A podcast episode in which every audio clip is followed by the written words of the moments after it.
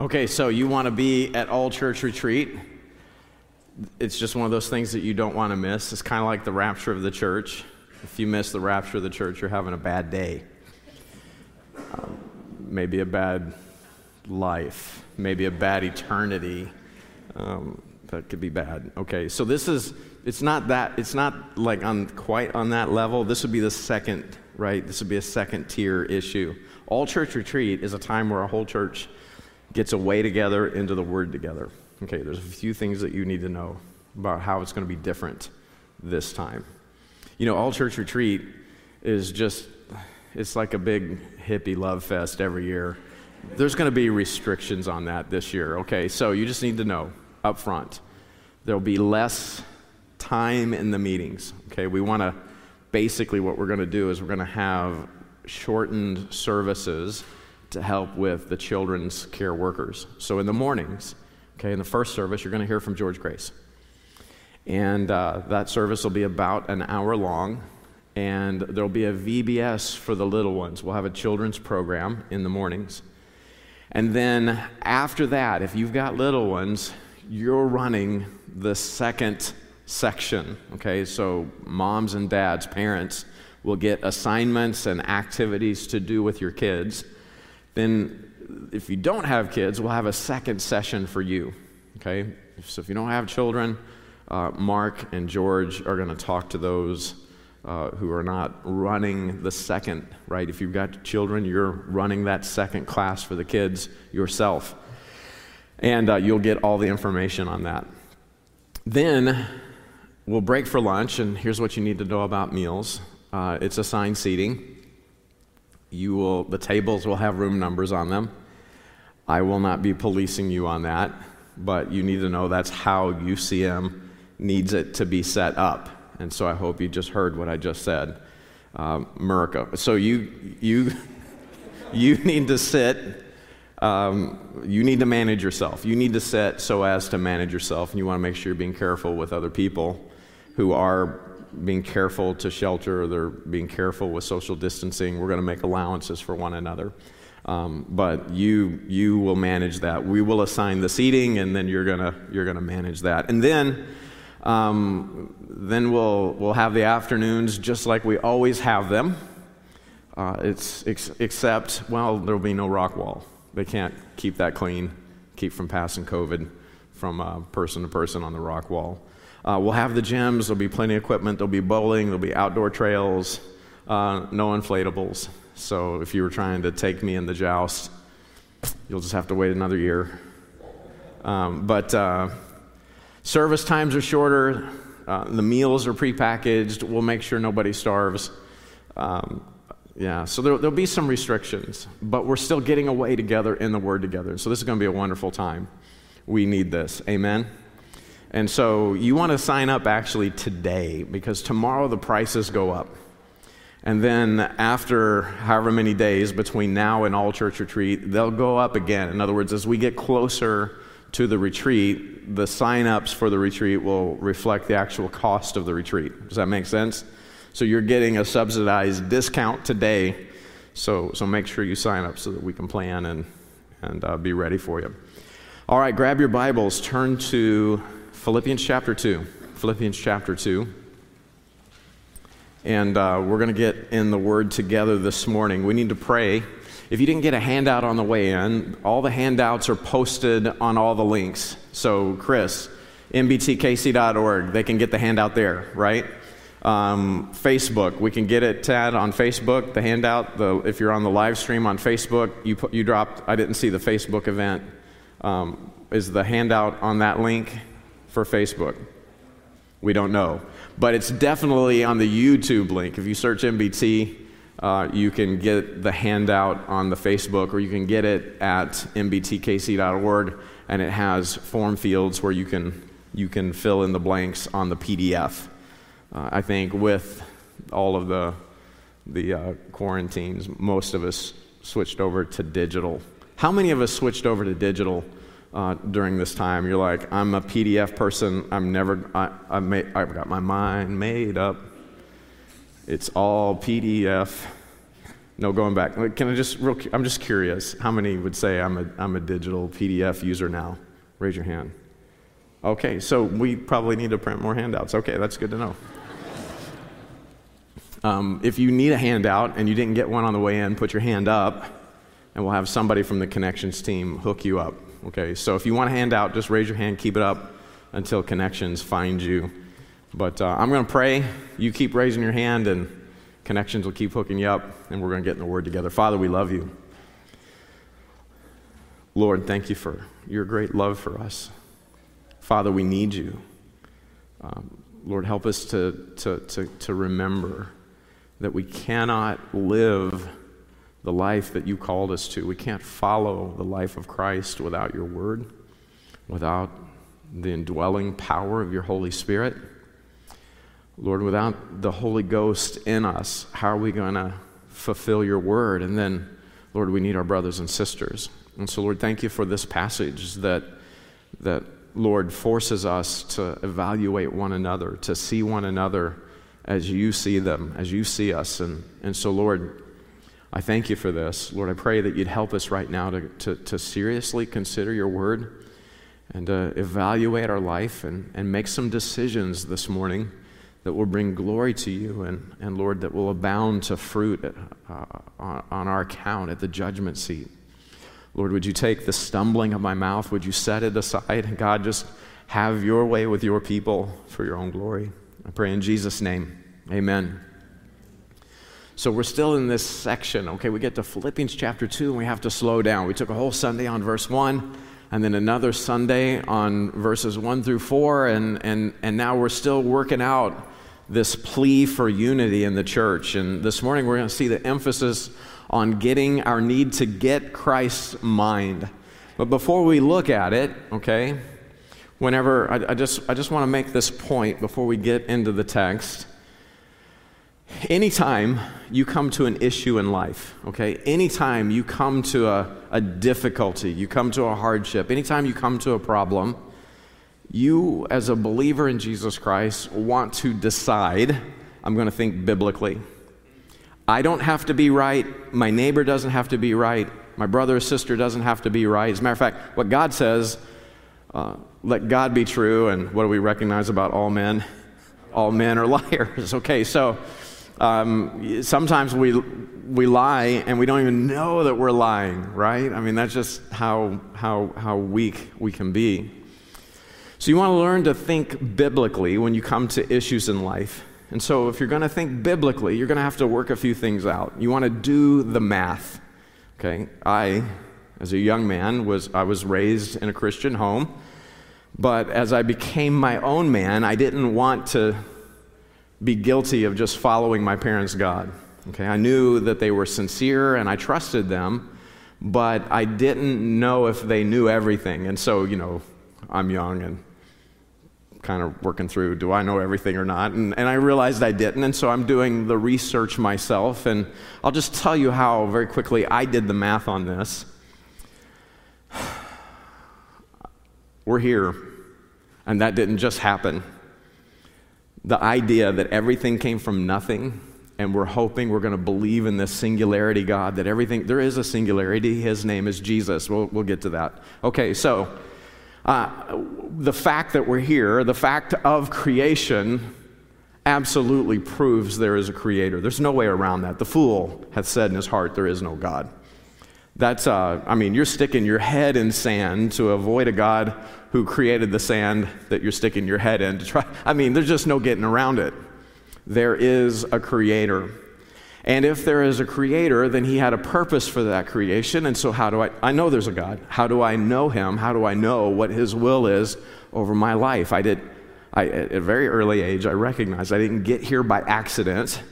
So, what's the creator's purpose for my life? And as you read, quote unquote, sacred literature, there is one book that stands alone the B I B L E.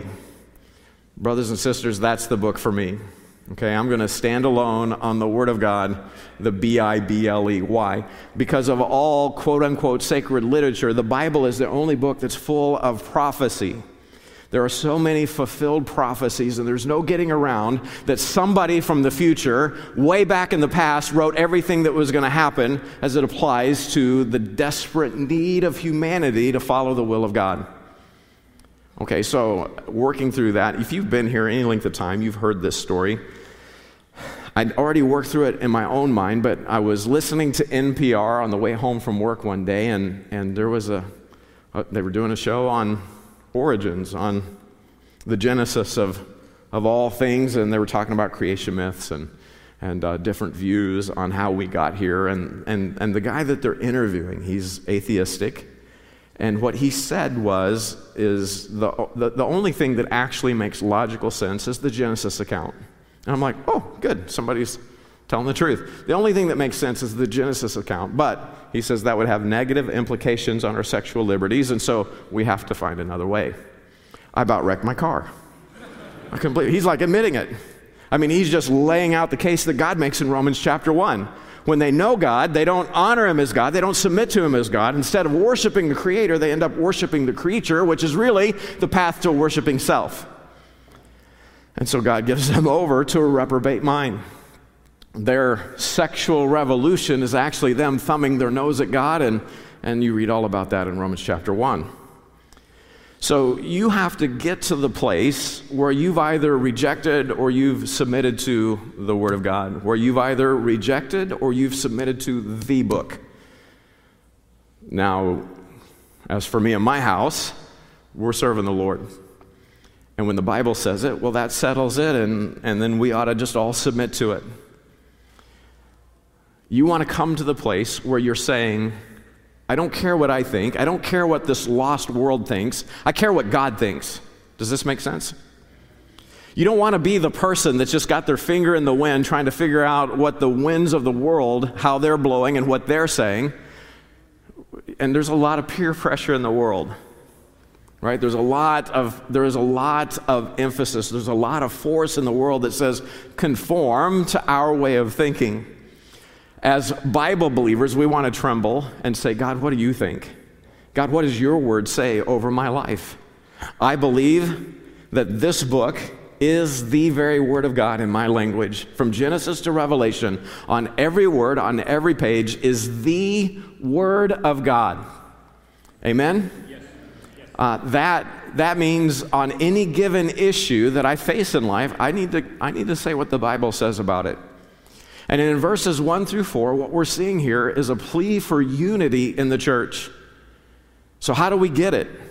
How do we get actual unity? And, brothers and sisters, you know that today this is needed desperately. This lost and fallen world desperately needs what God gave us. Read Ephesians 4 red, brown, yellow, black, and white. God purchased for us at the cross of Calvary unity. We have a unity in the Spirit of God, and we're to endeavor to keep that unity. That's our job. What we have in this room are a bunch of brothers and sisters to the glory of God. What the lost world desperately needs is what God gave us at Calvary.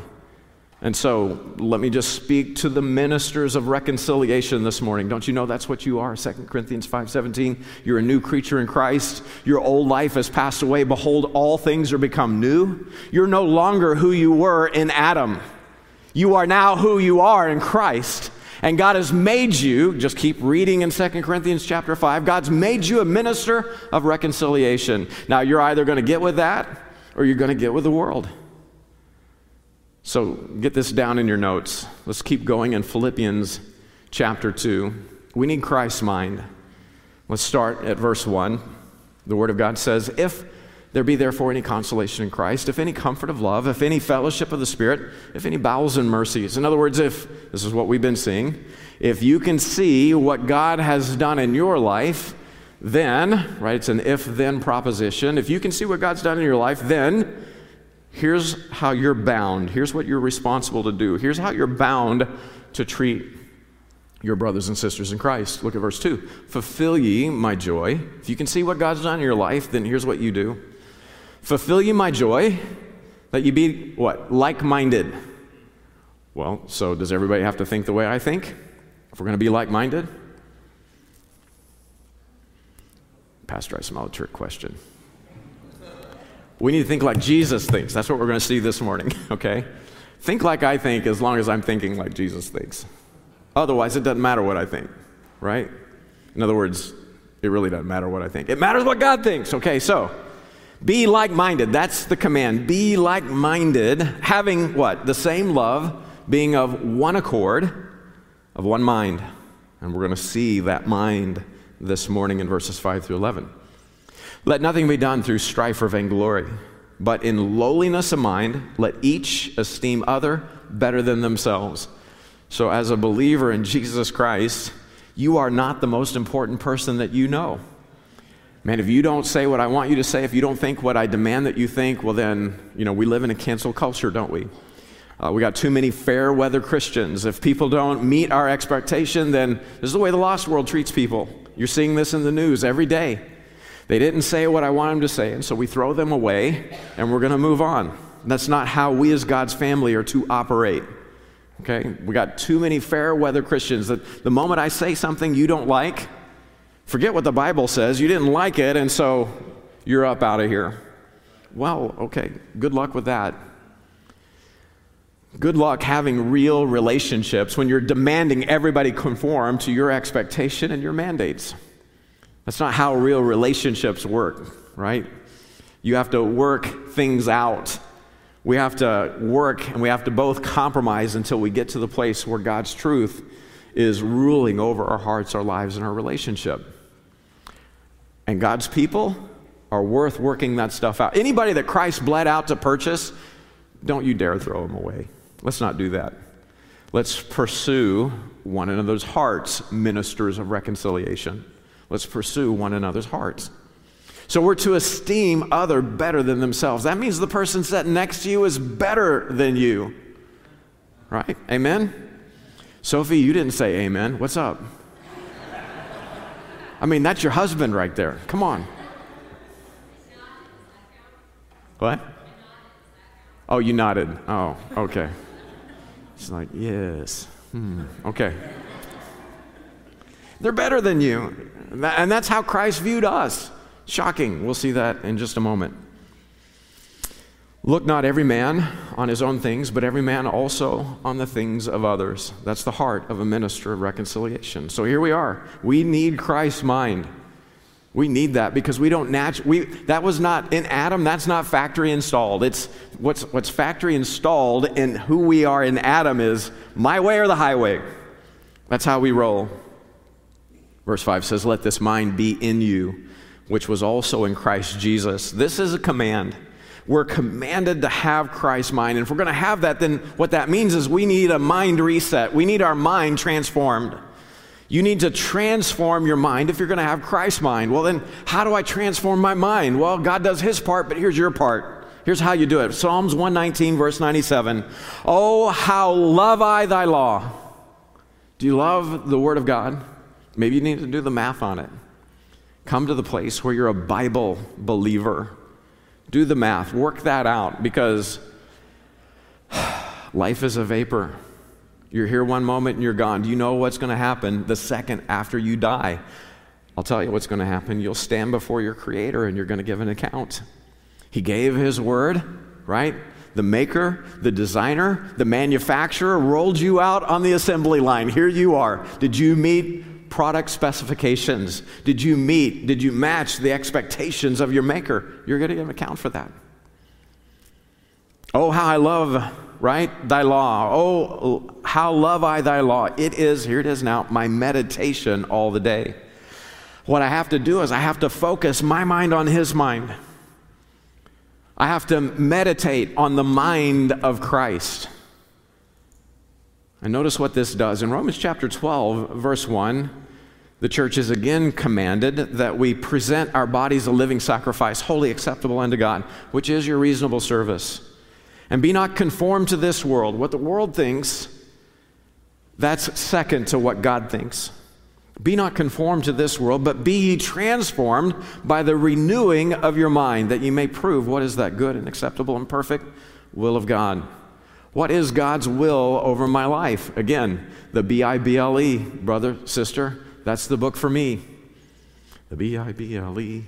Yes, that's the book for me. I stand alone on the Word of God, the B I B L E. Bible. Some of you grew up in Kids Club. Okay, so that you may prove. I need the mind of Christ. I need the Word of God to be the meditation of my heart, or the meditation of my mind all the day, so that I'll know the perfect will of God. And then, can I give you some homework? Read the rest of Romans chapter 12. What you'll find is those who have the mind of Christ see how God made them. How did God gift me?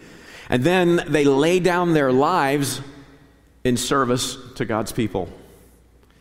If you're going to have a transformed mind, you get it's not about you, it's about the brethren. It's not about you, it's about the ministry of reconciliation. And so, how did God gift me?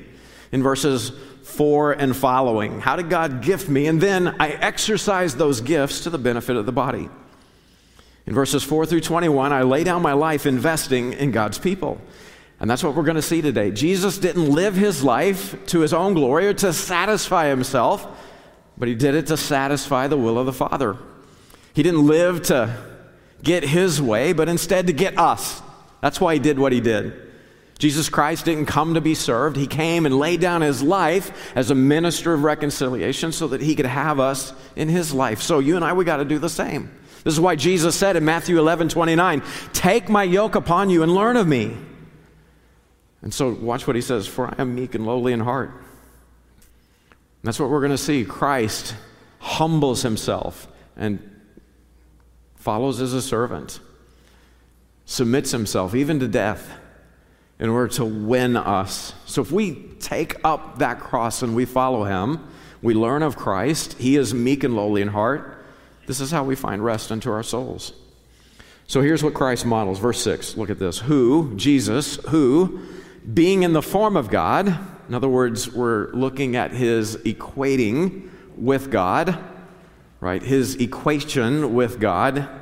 He is being, in other words, his existence, his existing as God, being in the form, that word form comes from the word that we transliterate into morph. When something, we talk about it being morphed, we talk about its shape or its nature. Right? It's Jesus existing as God. That's what the Bible says. So here's Jesus, being in the form of God, thought it not robbery to be equal with God. You don't steal what you already have. Hello, somebody. I don't have to steal something that's already mine. He is God. In Hebrews chapter 1, very clearly, by the time you get to verse 8, there is no explaining it away. The Bible calls Jesus God. He is the manifestation of the Godhead. Look at this. Who, being the brightness of his glory and the express image of his per- per- person, and upholding all things by the word of his power, when he had by himself purged our sins, sat down on the right hand of the majesty on high. Colossians 1:15 says he is the image of the invisible God. In John 17 verse 5, Jesus said, "Father, glorify thou me with thine own self, with the glory which I had with thee before the world was. This is the Creator speaking, the Creator God. This is Jesus, right? Existing, being in the form of God, existing as God. In other words, Jesus wasn't like God, He is God. And if you want to see God, then look to Jesus in John chapter 1. This is how the Bible declares the Creator. In the beginning was the Word, and the Word was with God, and the Word was God. The same was in the beginning with God. All things were made by him, and without him was not anything made that was made. And people will say, well, you know, that's, that's just talking about the Word of God. God equates himself with his Word. So you won't be confused. Verse 14 says that the Word was made flesh and dwelt among us and we beheld his glory. The glory is of the only begotten of the Father, full of grace and truth. Jesus, the Word, whenever you read, and God said in Genesis chapter 1, that's Jesus talking, y'all. Jesus is the Creator God. John chapter 5, verse 18. They want to kill him because he also said that God was his Father, making himself equal with God. Well, of course, he made himself equal with God because he is God. He doesn't have to rob that. He doesn't have to steal that. John 10 30. I and my Father are one. So Jesus, being in the form of God, Literally, his name is Jehovah Saves. You want to know what the name Jesus means? It means salvation, it means Jehovah Saves. Uh, the prophecy is his name. You know, you're going to name him Emmanuel. Why? Because Emmanuel means God with us. That is Jesus' name in Hebrews 1. We already talked about this. Jesus is called God. Look at Hebrews 1, verse 8 there in your notes. But unto the Son, unto Jesus, God says, right? Unto the Son, he saith, the Father saith, Thy throne, O God, is forever and ever. Anybody still confused on Jesus being God? The Bible clearly declares him to be. So, of course, Jesus, as creator, knows that he is God. He knows he's equal with God the Father. He doesn't have to steal that. He thought it not robbery to be equal with God. So, whenever he puts on flesh, whenever God enters into this mystery of godliness, Paul told Timothy about it. God puts on flesh, God becomes man. So, Jesus, all God and yet all man, he, as the second Adam, now lays down his life for Adam's race. And this is what we're going to see in verses 7 and 8. He is, he doesn't have to steal equality with God to be equal with, that's who he is. He is God. Yet he lays down his life to redeem Adam's race, to reconcile us back to the Father. So here's how you and I, as sons and daughters of God, as Christians, here's how we need to take that and apply that. So get this down in your notes. You need to know who you are in Christ. You need to recognize you're a child of God. You know, God's Spirit bears witness with your spirit. If you're saved, God's, you know you're saved because the Spirit tells you so. God's Spirit bears witness with your spirit. And you hear Him saying that in His Word the Word of God gives you the assurance of your salvation. It, it shows you that you're a child of God. I can't tell you whether or not you're saved. I can't tell you whether or not you're God's child. I can tell you what the Bible says about it, but only the Bible, only the Word of God and the Spirit of God can confirm to you that you're a child of God. But oh man, once you have that, you know who you are in Christ. And you don't think it robbery to be in God's family, do you? You don't steal something that's already yours. So lay it down. Yes, you are more than a conqueror through Christ. Read Romans 8. Nothing separates you from the love of God. You're more than a conqueror through Him. You have victory in Jesus. You are one with God. You are in Christ Himself. This is why the Bible says in 1 Corinthians 15, verse 57 but thanks be to God, which giveth us the victory through our Lord Jesus Christ. You know who you are. You have the victory in Christ. You're one with God Himself. You didn't steal that, God gave you that. It's who you are, it's what you have. So lay it down. Right? If you have His mind, you're going to lay that down and get busy with the work. Look at verse 58. Therefore, my beloved brethren, be steadfast, immovable, always abounding in the work of the Lord, for as much as you know that your labor is not in vain in the Lord. Um, Mark Trotter did a wonderful job laying that out in one of our conferences. I don't know if it's this last one or the one before, but what's the work of the Lord? What's the work that the Lord was doing when he was here working? And what was he doing? He was coming to seek and to save that which is lost. God made man to live the life that he's called him to live. When God created Adam, he forms him from the dust of the ground. The Bible says in Genesis chapter 2, verse 7, that he breathes into his nostrils the breath of life, the spirit of the living God. Don't you know man was made for God to dwell in? The Spirit of the living God inhabited him. And Luke chapter 3, verse 38 says, He is now the Son of God. Adam is now living the family life. And you know the story in Genesis chapter 3. He rebelled against the word of the Lord. He took the fruit of the tree of the knowledge of good and evil. And in rebellion, he is now separated from the life and the indwelling of the Spirit of the living God. This is why he died spiritually that day. So here's Adam, who was created in the likeness and image of God. Now it's a fallen, sinful, it's a warped image and likeness, and that has to be restored.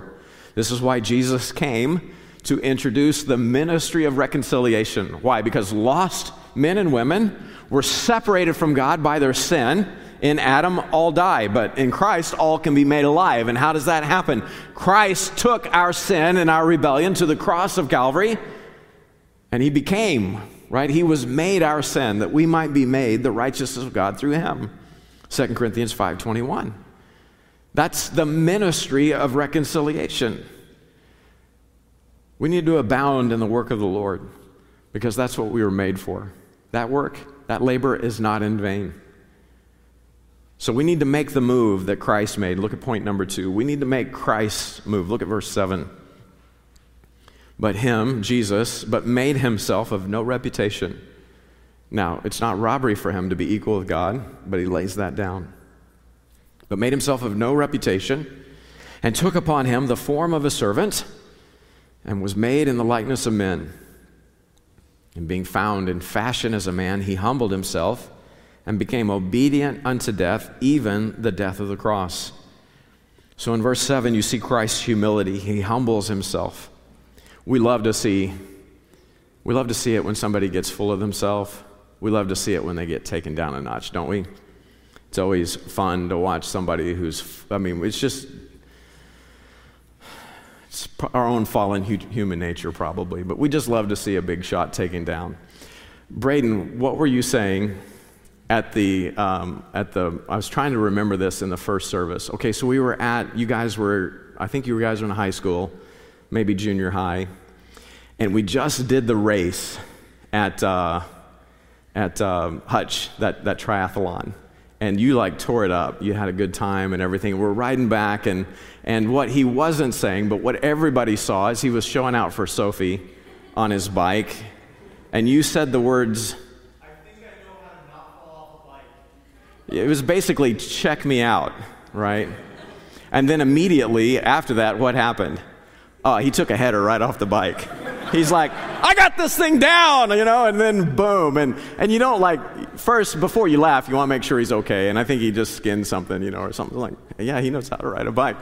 And so everybody was kind of chuckling about that, you know. Oh, you know, it's probably not, probably, probably didn't probably didn't have the effect that he wanted it to have with Sophia, you know? Uh, but, you know, persistence wins the day. There's proof, man. You guys, welcome back, Mr. and Mrs. Best. Praise the Lord.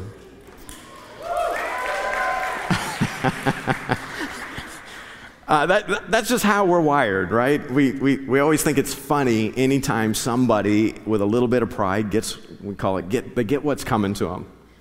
Okay, Christ didn't get what was coming to him. If anybody could have been full of pride, like if there was one entity in the entire universe that could be qualified to be full of pride, that would be Jesus, right? We see that. Amen? It's not robbery for him to be equal with God. But he humbles himself. He didn't come like a big deal. He's the creator of heaven and earth, he's the creator of the angelic host. And he comes not like a king to be served, but he comes like a servant. Grows up in a place like Nazareth that, that the people of Israel kind of look down their nose on. He lived in Nazareth. Whenever he's presented as a Messiah, right, as the Messiah, the promised Messiah, he rides in on a donkey, on the foal of an ass, when he's presented as the Messiah, meek and lowly, humble. If you or I were rolling into Jerusalem as the creator of heaven and earth, as the promised Messiah, the fulfillment of prophecy, we'd be like, better find me a nice ride. I want the biggest, baddest coach. Make sure the rims are sweet because I'm, I mean, they're not going to catch me riding dirty. No way.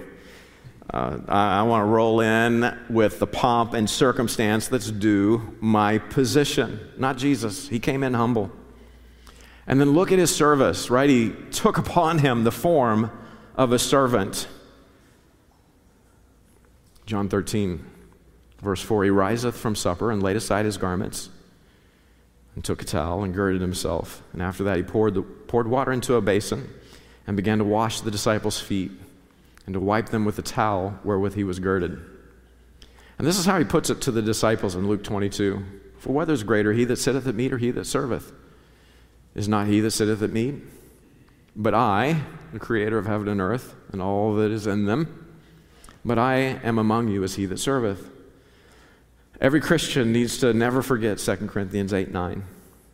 To know, right, the grace of our Lord Jesus Christ, that though he was rich, yet for your sakes he became poor, that ye through his poverty might be rich.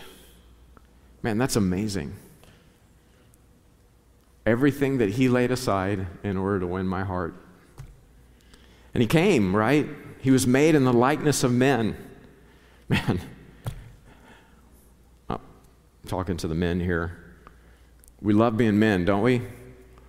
And we want to be men that are, so whether you apply yourself academically or you're applying yourself in the gym, um, men will apply themselves so that they can be somebody in their community, right? We want to be recognized as being someone as a man. That's kind of like built into the hard wiring of the male psyche. We like, I mean, especially if there's some area where you are excelling and people see you as the man. Like that's, that appeals to your flesh. Jesus was made in the likeness of a man, and I don't see how that was appealing to him. In other words, for Jesus to become like me, that's like me becoming like a worm so that I can win worms. You see the difference? I'm a man. Oh, big deal, worm, right? I'm a man, said the worm. Okay. Me being, right, Christ making himself like me in order to win me would be no different than me trying to become a worm so that I can win a bunch of worms. We don't even think about worms, do we? When you go gardening, are you worried about what the worms might think? Oh man, I gotta, I gotta make sure that you know that'll be socially acceptable with the worm community if I make my garden patch right over here. Let's do a survey. You don't even think about it, do you? You just dig the spot, you plant your plants, and you just do your thing because who cares what a worm thinks? And yet, the Creator became one of us so that He could buy us all back from our sin and our rebellion against Him. I was gardening I had a snake in my garden. It was a garden snake. We're cool. Everything's cool. I kind of like the fact that he's living there. He's helping to keep the little varmints and the little critters down. He's doing his part. We're getting along just fine. I need to till my garden. It's the end of the season. I want to, I wanted to turn everything into the soil. And, and so I go to move my snake to the other garden patch. Bro, I love you it's about to get real up in here, and so let's let's evacuate you and let's get you over where it's safe and and then you know i'm sorry but i'm going to wreck your home. And apparently he had a problem with that. The sucker tried to bite me. We'd been coexisting peacefully. All i'm doing is moving him and he tried to bite me. I'm not proud of it. But i killed him. To have the audacity to come at me. I've been providing for him all summer, had this habitat that he was just getting fat in, and, and that's the thanks I get. And so that was the end of my snake. I'm generally in the camp that says a good snake is a dead snake. That's my general camp. I don't understand people that make pets out of them, but hey, you do you. I'm going to happily do me. Okay, so the, we were his enemies he would have been within his rights to terminate us. Instead, he became one of us. And he took our wrong. You know, the way we roll, right? If Wagi did something, right? If Wagi did something to hurt you, sister, and you didn't know who hurt you, what do we do? What's our natural? Like, who hurt me? What happened? Who hurt? This is the man, right? We give him up. Not Jesus. The Father who wronged it was me. And he took all of the sin of Adam's race to the cross of Calvary, and he suffered the wrath of the Father over your wickedness and mine. A bunch of worms. And if you can get over that, if you can, if you can forget that, if you can treat that like it's not, man, God, open our eyes to see the love of our Creator for us. Help us to never get over that. See, God created man, like we said before in Genesis 2 7, with the indwelling of his spirit. He created him in his likeness and image, and God made Adam to live in fellowship with him. He is, Luke 3 38, the Son of God.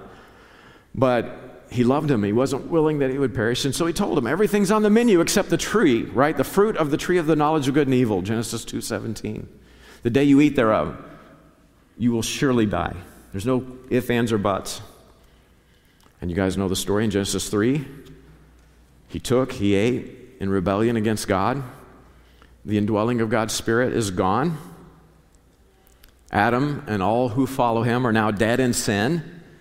And rebellion is now, rebellion against God is now built into the heart of man. That's the problem with our world today. This is why Jesus said to Nicodemus in John 3 7, You must be born again. You need to be reborn. You need a new spirit. See, believing on the gospel regenerates you. You become a new creature in Christ, 2 Corinthians 5:17. And now you have the ability to live Christ's life. Now you can lay your life down in his service. In verse 8, being found in fashion as a man, he humbled himself and became obedient unto death, even the death of the cross. So he, in obedience, sacrifices his life. We didn't take it from him, he laid it down. John 10 18. No man taketh it from me, but I lay it down of myself. I have the power to lay it down, I have the power to take it again. This is the commandment I've received of my Father. Through Adam's disobedience, we were made sinners and rebels against God. Through Christ's obedience, we've been made righteous. Romans 5:19. But in order for that to take place, Christ had to humble himself in order to die. Not just to die, but to die by, by a worm's hand, by man's hand. He had to humble himself to die for our sin against God. He had to humble himself to suffer God's wrath over it. He had to humble himself in order to be legitimately reckoned your pride, your covetousness, your lust, your arrogance, your lies, your hatred. He had to humble himself to take all that upon himself. He was made our sin. 2 Corinthians 5:21 that we might be made the righteousness of God in him. Galatians 3:13 Christ hath redeemed us from the curse of the law, being made a curse for us. He had to humble himself to be placed to be cursed on the cross of Calvary. 1 Peter 2:24 He his own self bare our sins in his own body on the tree that we, being dead to sin, should live unto righteousness. It's by his stripes, by whose stripes you're healed. Chapter 3, verse 18 says that Christ also hath suffered for sins, the just for the unjust. So here's the key. What do we take from that? If we could just get this same humility, Christ's humility, before our fellow man, what would that do for our unity? I don't have to get what I want. I don't have to get what's I don't have to, it's not robbery what I have with the Lord. But I can lay all of that down and I can seek the ministry of reconciliation. This is why we saw what we saw in verses 3 through 5, or 3 through 4. Let nothing be done through strife or vainglory, but in lowliness of mind, let each esteem other better than themselves. Look not every man on his own things, but every man also on the things of others. Let this mind be in you, which was also in Christ Jesus. So let's summarize this section this way. Here's Jesus, He's God. He doesn't have to steal that. Yet He humbles Himself and He lays down His life in order to fulfill the will of the Father. God was not willing that you and I would perish, and so Jesus said, "I'll take, I'll humble my, I'll lay aside my glory. I will humble myself, and I will become their sin.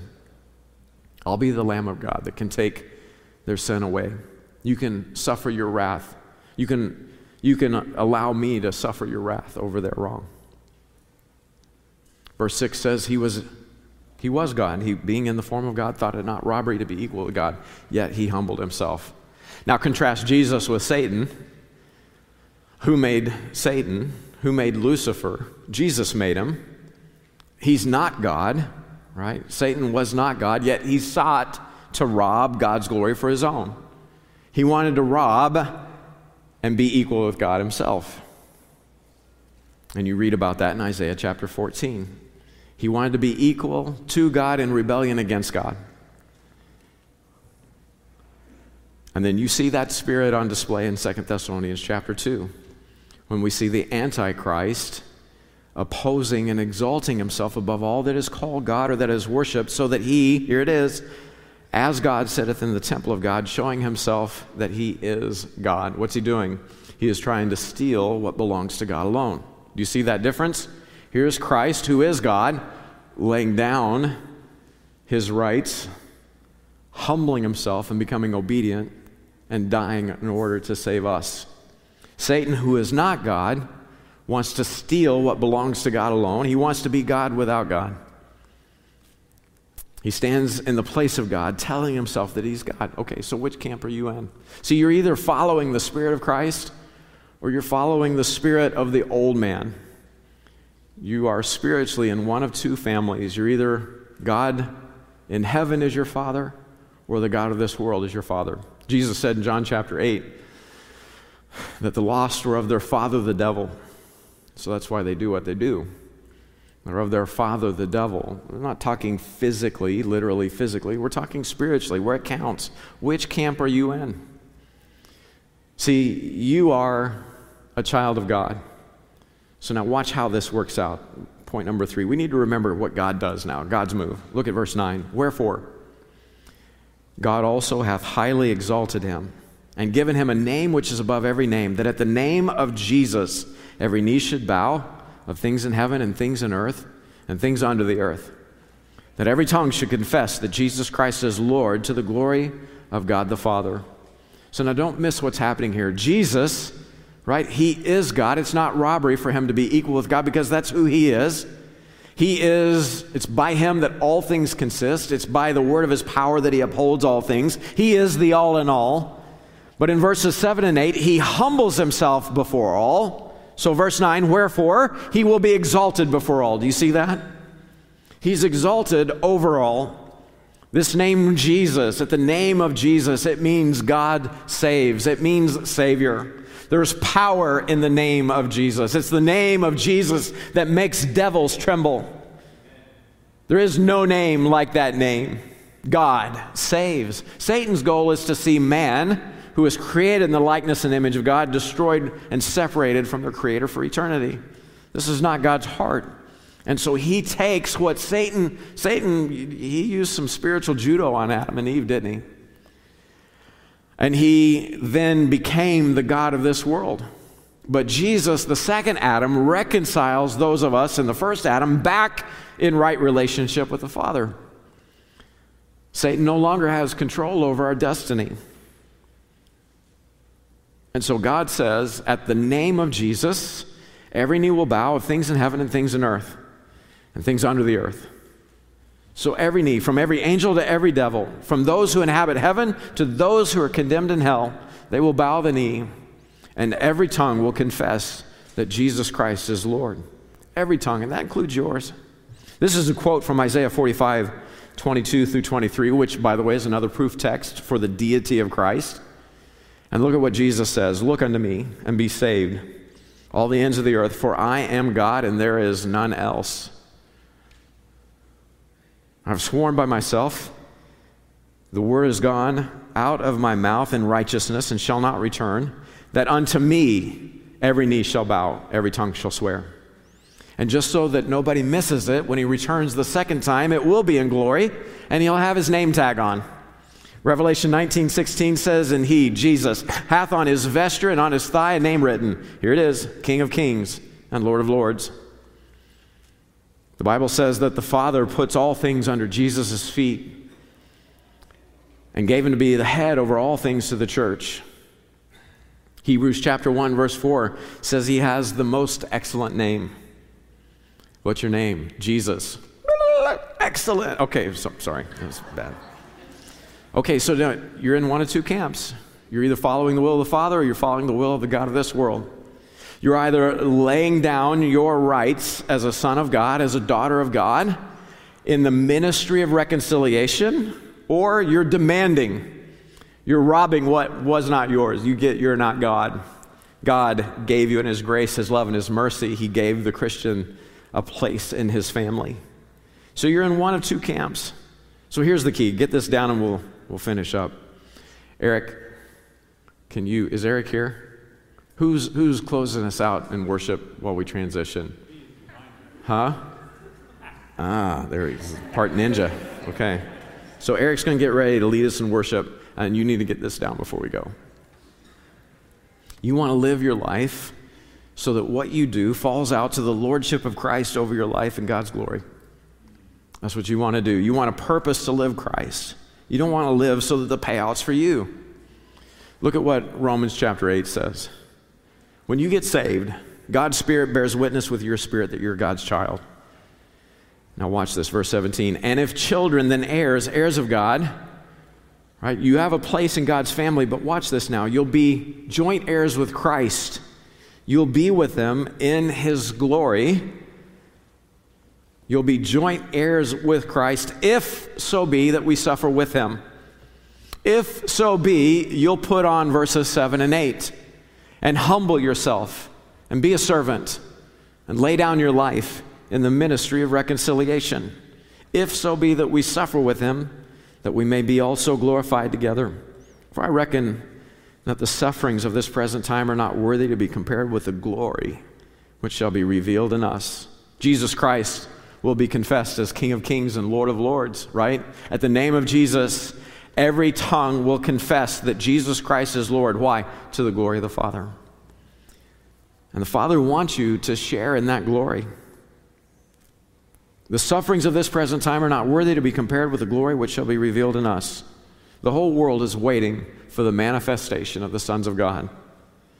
If you'll be humble and enter into the ministry of reconciliation, but I have rights. You don't know what brother, sister, so and so did to me. Go win them. Don't let the, don't let the rupture be on your part. Go to them, work it out. Man, the lost are wicked. Go to them. Preach the gospel to them. If you're humble in Christ today, you'll rule with them tomorrow. And with all my heart, that's what I want for everybody in this room to rule and reign with Christ. Father, I come to you in Jesus' name, and I just beg that today would be a day of salvation for anyone that does not know that they're your child. Lord, help them to see Jesus and his sacrifice at Calvary. Help them to see that he is not dead, he is a risen Savior. And that today is the day of salvation. Today is a day that they can cry out for forgiveness and mercy and be born again. And for my brothers and sisters in Christ, Lord, help us to see that today we can lay our lives down and we can be a servant. And we can follow Jesus in the ministry of reconciliation. That your people are worth working out issues with. Lord, we all need that.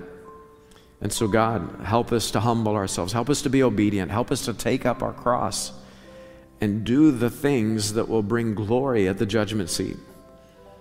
Father, don't let us get away with our excuses and the reasons for why we, we can't just take you at your word and help us to move forward in faith. I pray this in Jesus' name. Be glorified in your church. Amen.